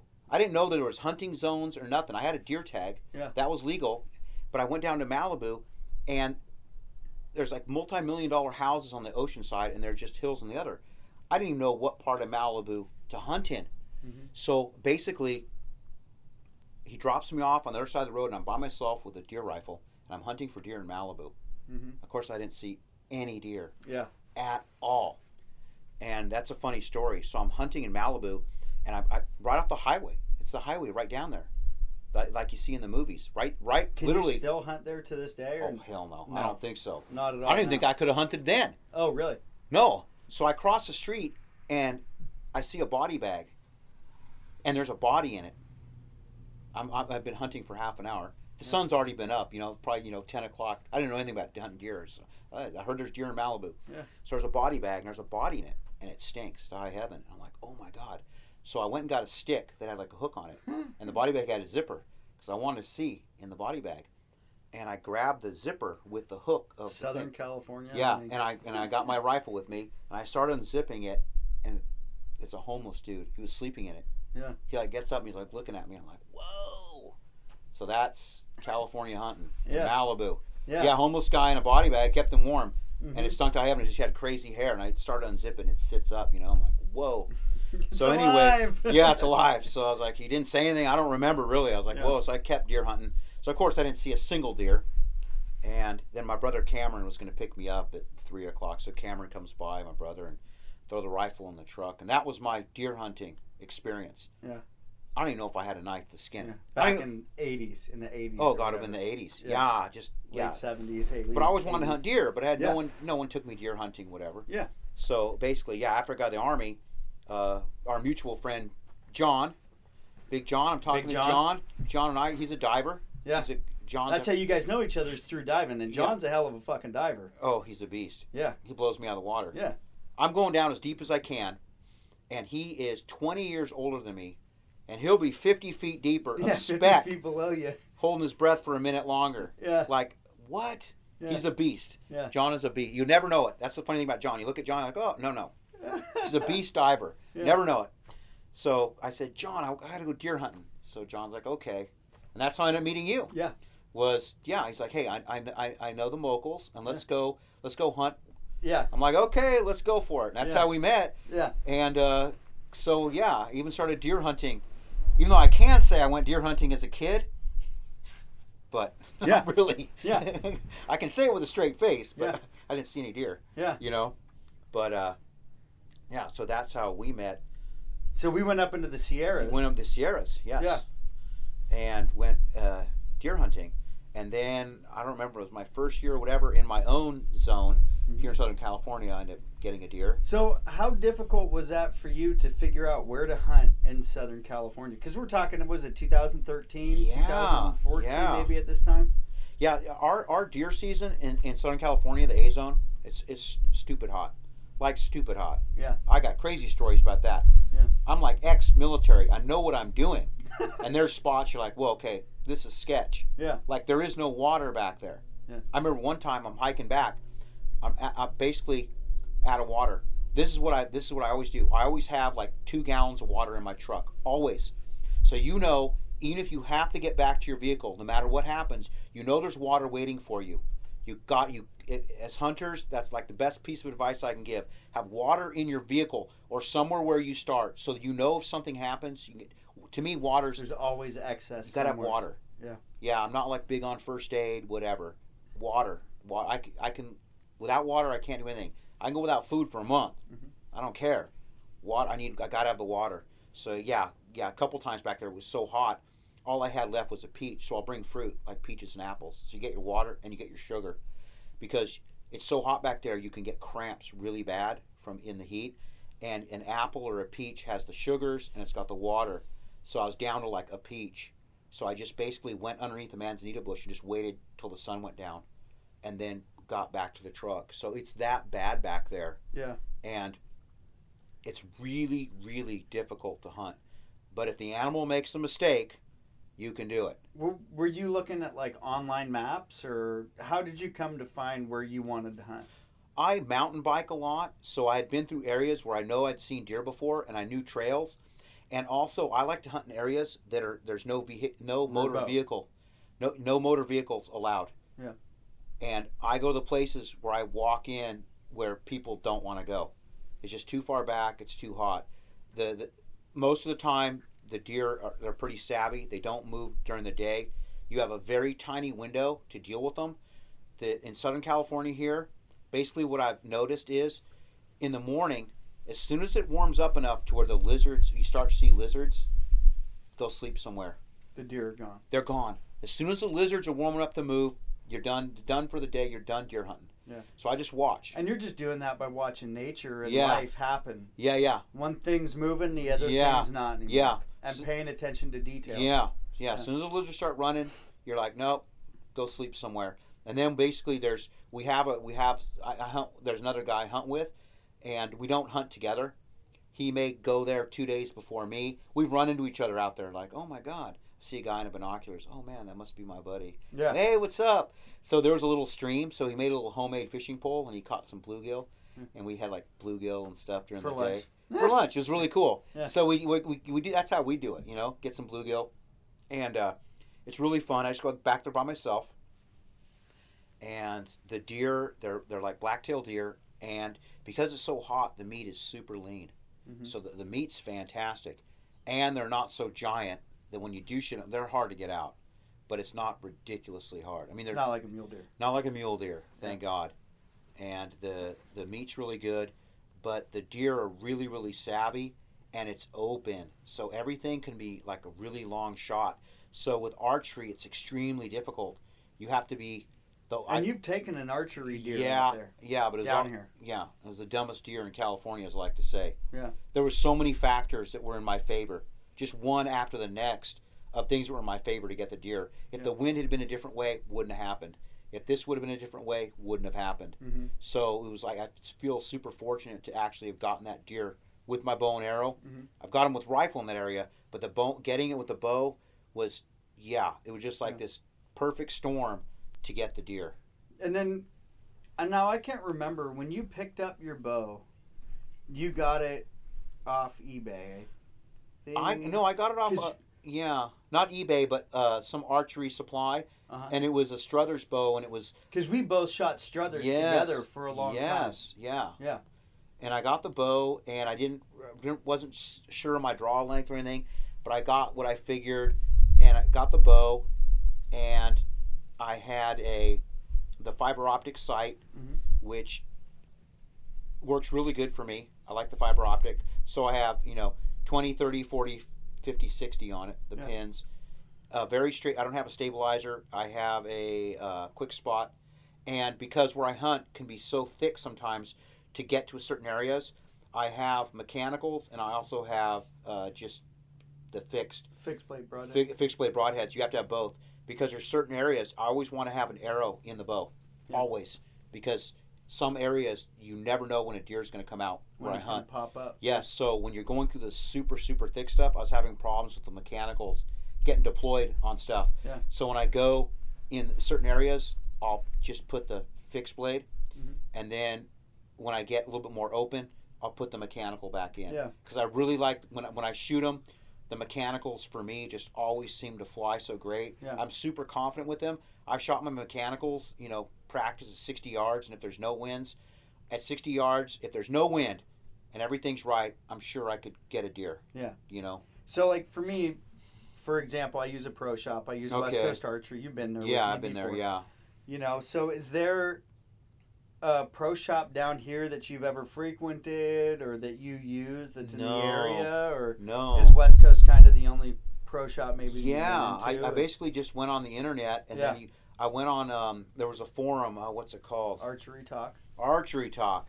So I'm on Archery Talk, and it's it seems like it's mostly back east guys. So old school. It's, yeah. it's tree hunter guys Yeah. talking. Oh yeah, I want axle to axle like this, and then from talking to you, I'm like, wait a minute, I'm not in a tree. I'm out walking. I want a bow that's got a nice, uh, a bow, nice good axle to axle. Mm-hmm. I want some room there, and even my release is tailored to my hunting. So my release has just a hook on it, and it's not Velcro, because the Velcro I don't want to take it on and off. So I sleep I sleep out there with my release on my hand. So it's a buckle, so it's quiet.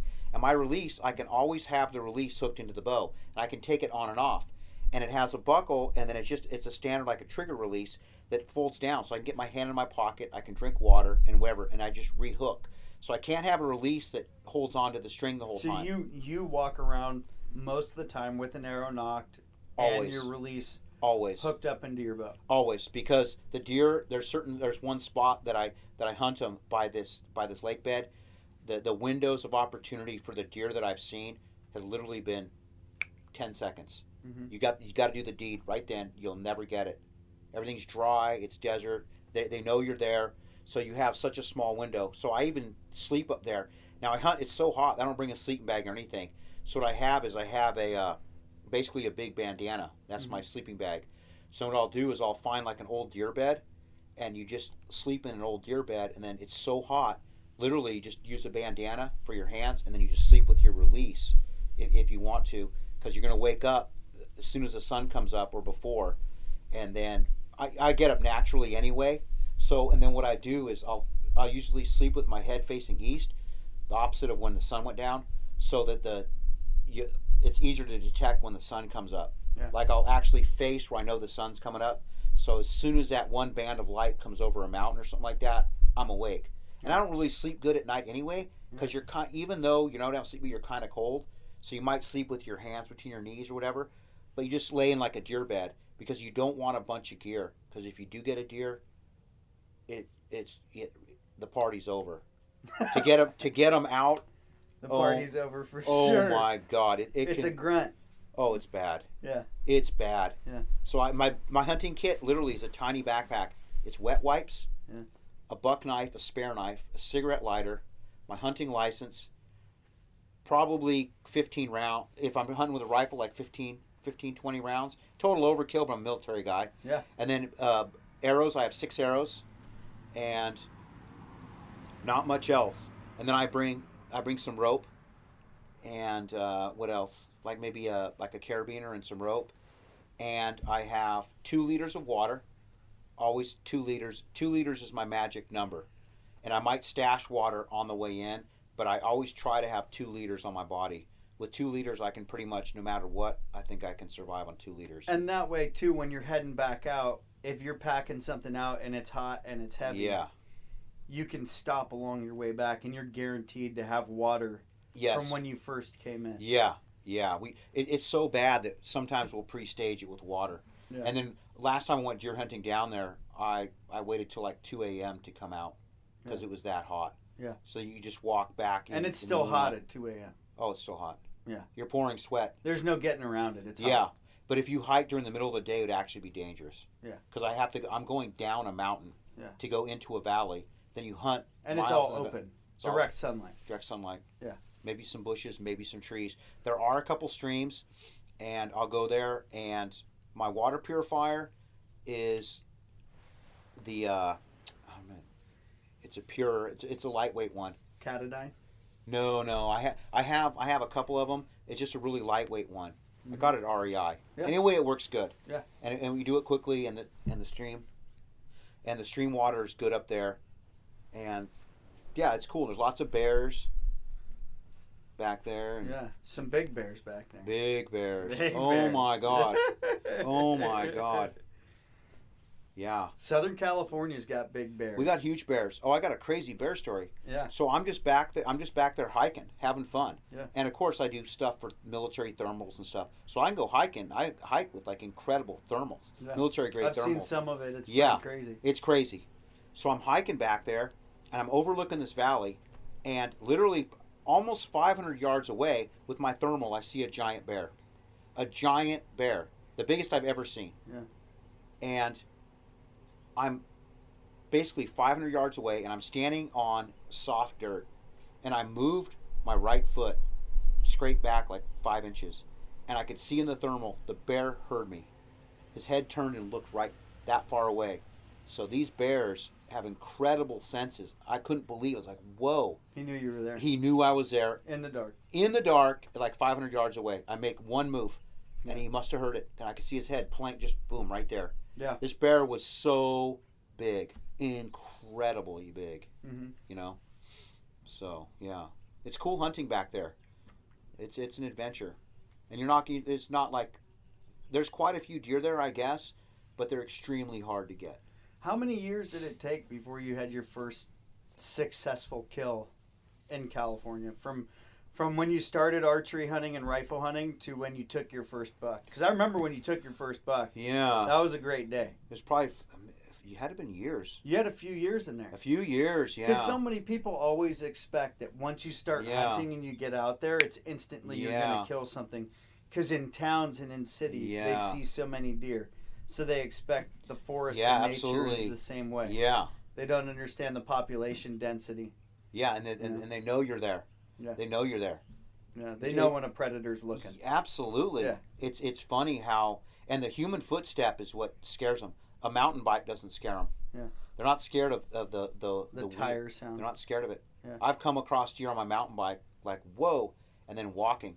But if also you go hunting with somebody else and you, you catch it just right, you can hear someone walking so far, a human walking. Hell, you can hear deer walking. When deer walk through riverbed, Yeah. boy, you can hear the hooves on the rocks. Yeah. Clear as day. Yeah.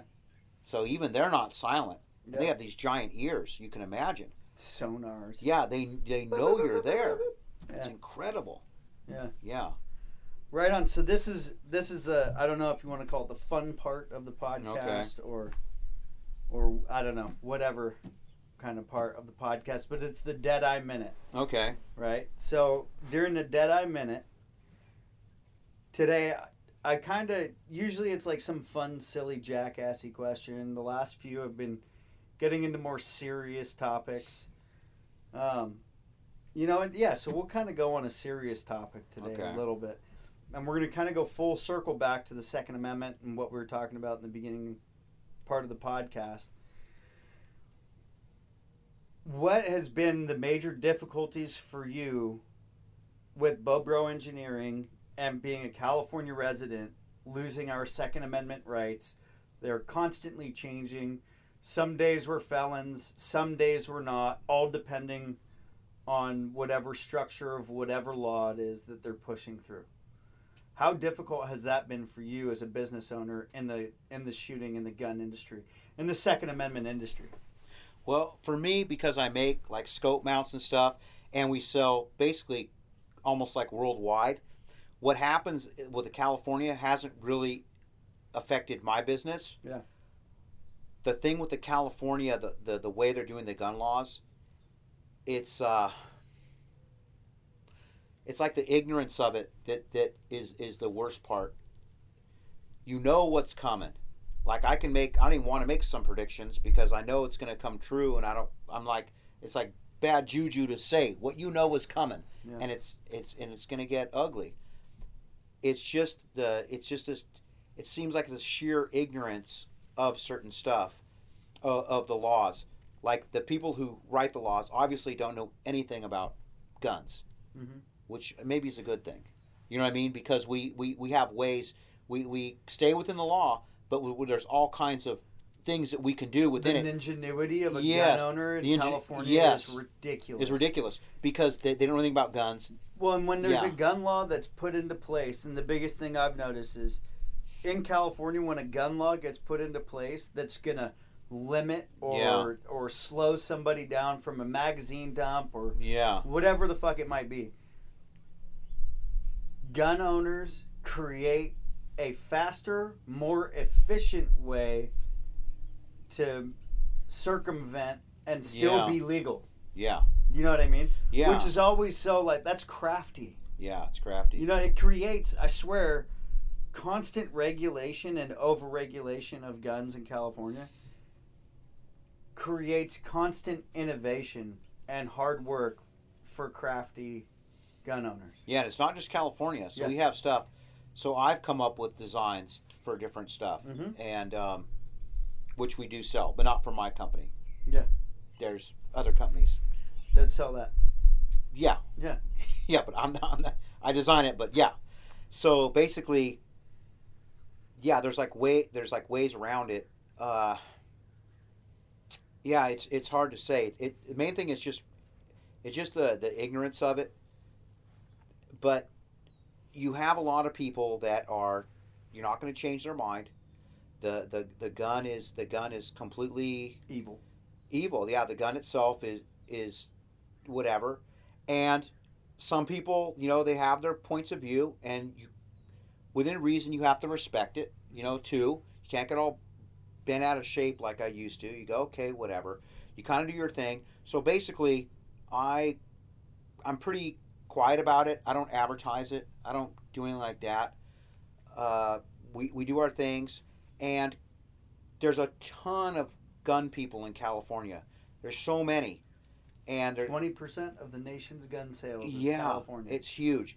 Like, there's so many guns out here. It just there we have great ranges. You want to go shoot long distance? We got like the best ranges. We have BLM land, which is called Bureau of Land Management in California, where I can go out and I can shoot my 338 Lapua at a mile if I want to, Mhm. completely, no hassle, desert, no problem. Uh, just drive out to like dry lake beds and stuff like that. So California has ranges and everything. Well, and I mean, correct me if I'm wrong, but I'm pretty sure you've shot in a Scar 17S out to 1,100 yards, Yeah, yeah, like, banging steel yeah, banging steel. with a steel. one and six on a, Yeah. you know, on your glass. Yeah, yeah. So we do. Yeah, we do. There's a lot of gun stuff in California. So, yeah, it's kind of odd. It doesn't really make sense. People don't realize. They think, the California is not like a gun state. There's a ton of guns here. It's But more we- of a gun state than most states. Absolutely. Yeah. Absolutely. Yeah. We, uh, I mean, the industry. I know who purchases gun stuff. Yeah. I can. It's definitely. You'd be shocked. You think like these other states, the the, the states that that are just blatantly, obviously, big time gun states. Of course, you have Texas, which is true. Then you have California, Mhm. and you have Arizona. But remember, also some of these states, it's so hot during the summer that they don't really shoot in the summer. So the, a lot of these states, the weather is not conducive for you to shoot all year. Mhm. And like California, in a lot of areas, you can shoot all year long. Sporty. Sport, yeah. So it, the weather's really good here. So that's another plus to California for shooting wise. So sh- shooting stuff is getting consumed throughout the year, whereas in the industry there'll be a certain month and a half of the year we know we're not getting sales from certain states. Yeah. The guys going on vacation or it's just too hot to shoot, and we'd see it in our sales. We're like, wait a minute, why is like this particular, this particular for these states? And then you call people, oh, it's too hot to shoot. Yeah. You know, what I mean, you can't go outdoors. So that's California has has good shooting conditions, and there's a ton of guns here. It's just, yeah, that's why it always puzzles me is why the, but the the people that the the gets elected are basically that's my beef with them is I think they are totally. It's yeah, it's it's it's like bullying almost. Mhm. Yeah, they just do whatever they want. It's like they almost like they're doing it like try to do it to spite you, like almost in your face. That's what's the most frustrating. You don't have in this state. You don't have a voice or anything. At all. No, there's no voice. It doesn't matter. You can like make the best argument you can and go to some eh, go to some city council meeting. It doesn't matter. They're not going to listen to you. That's not the people in charge. Yeah. And they, they do it to spite you. They're, they're ideologues that are just so hardcore. And then on the other side of the coin, you have to be like realistic. Go, wait a minute. You know, if if I was a certain way, would I be the same way back to these people? And I honestly will tell you, I don't think I would be. I'm not like that as a guy. And that's what bothers me the most. Yeah. Is because me, I'd be like, no, I will listen to this person's whatever. It seems like they don't listen. Back. Yeah, they don't listen back, and that's At all. my biggest frustration. It's it's like a bully thing. Like we're in charge, screw you. Yeah. You're just a you're just. And we've been in charge for Yeah. a long time. and you're a nobody. Yeah. And you'd like to think that wait a minute, if I was in charge, I would be, and I think I would be. That's what bothers me because I how I do business with people, I'm super fair. We have a super good warranty. We don't care if you didn't buy it. We fix it. it or even if you break it, we fix it. That's just how a guy I am. I'm, I'm like, I'm super live and let live. Yeah. Just I leave people alone. I don't like that they're in our business, and I and I and if I was in charge, I'm confident I would not be like them, and that's what bothers me the most because I don't want to be a hypocrite. You Mm-hmm. go, okay, I don't want to be a hypocrite. It's like condemning somebody. Man, look at that guy speeding on his motorcycle. Are you kidding me? I'm into motorcycles. Yeah. You know, I get on a road the bike's going 140.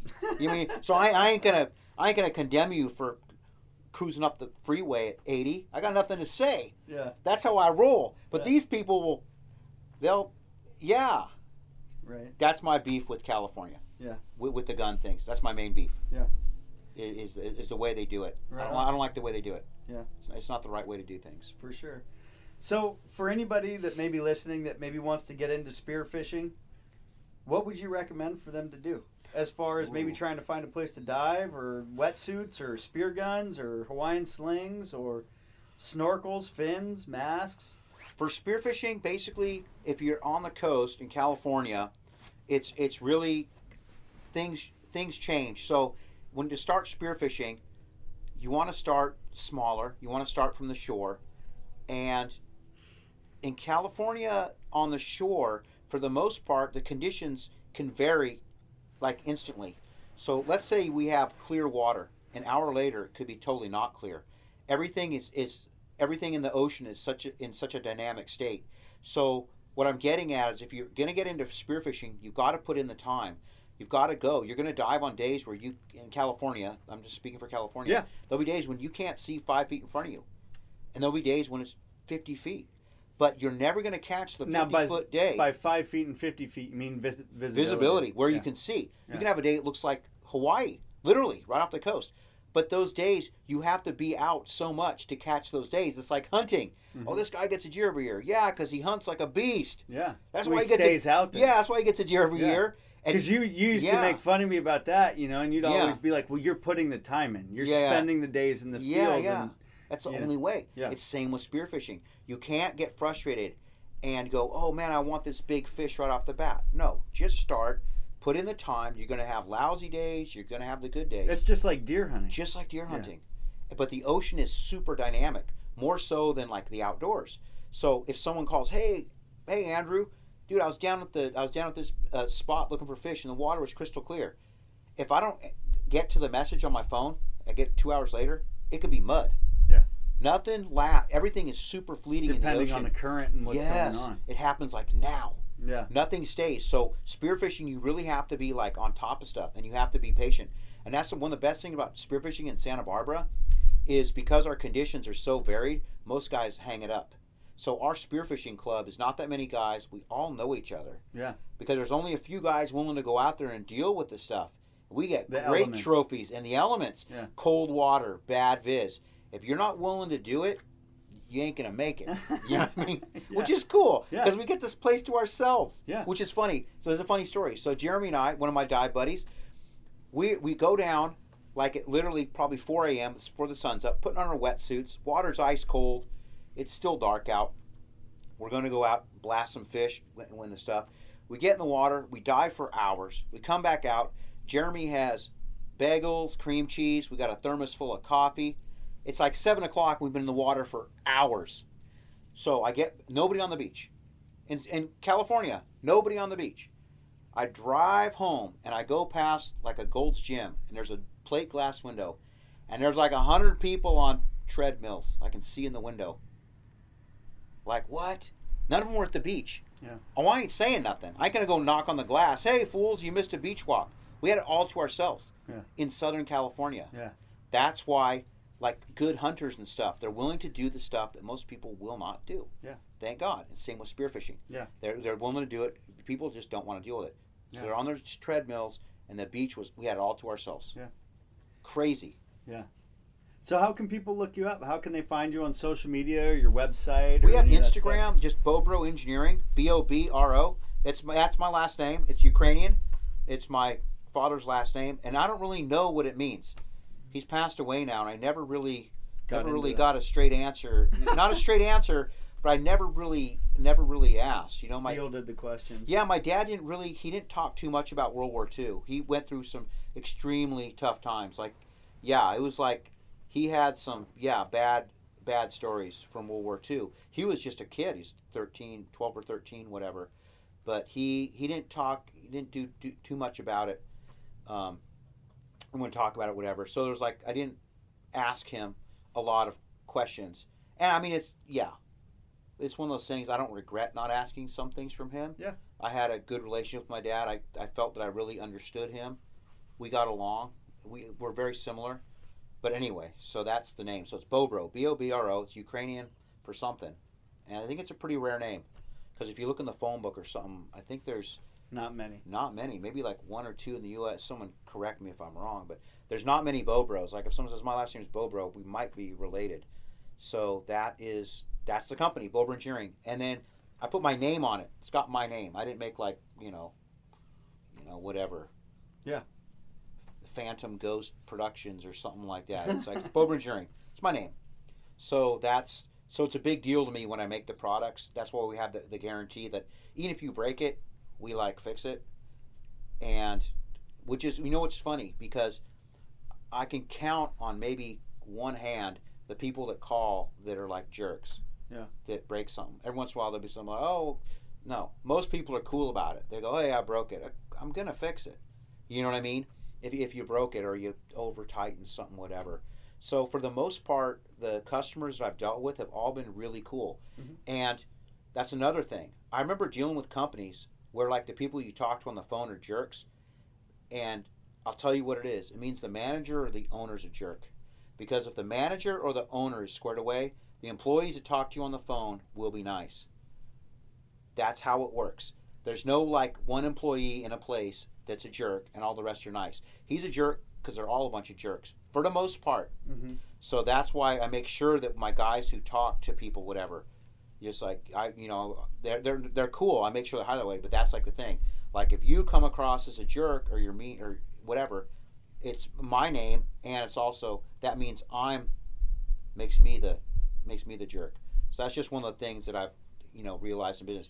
Invariably, every time I've dealt with a company where the people you deal with are jerks is because management or the owner or whatever is, is a jerk too. Mm-hmm. But that's just my observation of it. Yeah. So yeah, we make all kinds of stuff. We're always making new stuff, and we also make everything in house. So I control all aspects: prototype room, machines, coding, everything is all in house. So we can do changes or like custom stuff for applications really quickly. So right now we're doing stuff for uh, BAE, which is the Army thermal. So we have we're doing the contract with the thermal system. It's like a, a wireless Bluetooth system, whatever that goes into it, like a set of goggles. We have the contract, and we, I didn't like pursue these contracts. They came to me. Yeah. they came. you've to me. been you've been. I mean, I remember we went to Shot Show in '15, Yeah, and uh, machine gun mount, helicopter machine gun mount yeah. That like you a- had made, yeah. they'd been using for yeah, they used my basis quite some Yeah. years. It was the first time it had ever been seen publicly. Yeah, yeah. So you've been, you know, operating with that with military contracts yeah, for like quite mili- some time. Yeah, quite some time doing uh, or small runs. You know, Yeah. we do stuff for uh, naval special warfare. Has like a they use our lever system for custom stuff for Mm-hmm. different things. So we actually have like we we actually have a product that's basically my lever system with a big tall piece of solid metal still on it, Yeah. so that you can custom cut it to whatever and whatever naval special warfare is doing with that from the, I don't know. Yeah. It'll be maybe a camera, maybe putting a GoPro to put on a weapon. I'm not sure what they do with it, but they Yeah. buy the bases because our lever system, and they can just put it in a machine.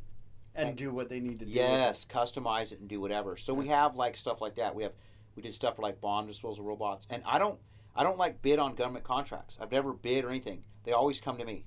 it. Well, you're the best in the biz. yeah, we're just um, we're super quiet. we're low key. Yeah. You know what I mean? Humble.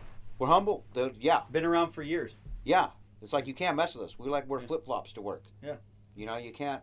Yeah, You that's can't- funny. Wearing can't flip flops yeah. to work. You I can't got, shake I got, me up. I got in trouble for wearing flip flops. Really? yeah, I'm the boss. Wear flip flops. I don't care. Yeah, it's like no, you can't. You can't shake me. You know what I mean? We're, we're we we do our own thing, and uh, yeah, we we don't in the industry. We don't we don't talk garbage or nothing. We're cool. We don't have Yeah. to. We do our own thing. We're pretty quiet. Yeah. You well. I mean, and you know, mind you, it's been four years since we went to Shot Show together. Yeah. But like, just going there, that trip and that experience, and and watching how everything kind of Yeah. worked and seeing it behind the scenes, because we didn't really fuck around at booths or shows or No, anything like that. We went from from one back office in a booth to the next yeah. back office in a booth. Yeah, You know, discussing contracts. it was and, business. It's kind of like the passion thing. Like, Yeah. oh man, and that was fun. Yeah, Like that was great. That was cool. It's like the business end. It's like, oh man, I'm super passionate about this, so I'm going to do this for a living. Well, it's a blessing and a curse. Yeah. So there was like a period of time when you doing all the stuff for the weapons, you're just like, oh my god. So I'm a gun collector. So my I didn't my I didn't really buy too many guns for a while. It's kind of it wasn't that I was burnt out, but I was just it was just every day. And then my you know your interest kind of comes back. You got to have that enjoyment with it. So it's uh yeah, like when I go to these trade shows where someone who doesn't make anything, you'd be like a kid in a candy store. Yeah. To me, I'm just like I'm pretty nonchalant about it. Yeah. Nothing really excites me that much. But there's smart people in the industry that make cool stuff yeah. that have their that have their niche that are like, okay, that's cool. Like I saw some stuff at TriggerCon's last show, and I was like, wow, that's a really cool design. That's smart. You guys put work into it. So, the- I feel the the passion is there. You have you have some people who are who who are smart and real go getters and things like that, or, or people that want to do stuff that's really difficult, pursue stuff. Yeah. Like uh, like you know, I want to make this. Okay, wow, okay, go for it. Yeah. And they pull it off. So you, I respect that. You know, Yeah. for sure. Absolutely. Yeah, you can't. You, yeah. So there's there's some good stuff in the industry for sure. So I, I've my passion for it's still there. I, I really really love guns, but I make stuff for modern guns, but a lot of my passion lies with the older stuff too. Yeah. World War II, whatever like Yeah. that. Any of that stuff is really really fascinating to me. Yeah. You know. well, hopefully you'll start making some ultralight hunting products. You know, we were talking about that. It's uh, yeah, it's Maybe achievable, maybe not. yeah, it's it's you're only going to go so light with whatever you have. Then you have to have recoil management because now you're dealing with a, a weapon going off. So you want to have a certain caliber. Then you have a muzzle brake. Then you have the downside. Okay, this muzzle brake's super efficient, but also blow your eardrums out, which is funny. So we shoot out in the desert, and uh, guys will show up with like a muzzle brake on a rifle, and uh, another guy shoot with this funny. This guy has a Scar 17 with the factory muzzle brake, which is literally insane. And he's shooting, and he's shooting, you know, 50 yards away from us, and it, it's just so loud. So he said, he said, I tell you what. He told the guy, he says, I want you to shoot one round with your ear pro off, one round. The guy wouldn't do it Yeah. because he knows he's going to be deaf for life. Yeah. It's like, dude, you're wrong. You're automatically wrong. Because what if you got to use that gun in your house or something? You're you're gone. There's be blood coming out of your ears. Yeah. Dude, take it off. So I'm not like a, I, I, I'm, I'm not into muzzle brakes. Yeah. Only unless they're necessary. That's one of my pet peeves. Right. If only use a muzzle brake if you need it for the weapon. Like my 338 has an efficient muzzle brake Mm-hmm. because it's a lightweight weapon, and without it, it would probably suck to shoot. so I have a muzzle brake on that. But then I make the concession that I'm going to have ear protection, and when I hunt with it, with for deer, I've got electronic ear pro. You know, I've got that all set up. But that's kind of one of my, it, as a, like an you, industry beef is muzzle brakes on everything, which is completely necessary, unnecessarily loud. Yeah. It's like a, a you know, and if you're shooting with your friends, no, it's not. It's not cool. But other than that, you know, Right on, man. Well, we'll end it there. yeah, why not? That's a good podcast. Thanks for tuning into the show, folks. If you'd like to check us out online, our website is www.theflipflopguy.co. You can find out all the information you need to have your own flip flop in your own backyard. We encourage this and we'd love to see this happening in every backyard across America. You can purchase our sauces that have been cranking out flip flops from my grandfather since the 1960s. If you had trouble filling your tags this year, we also have available on our website Maui Nui Axis deer legs. They're 100% USDA approved and ready for your consumption. Don't forget to check us out on Instagram at the Flip Flop Guy. We hope you have a great day. Thanks for tuning in, and don't forget to smash that subscribe button.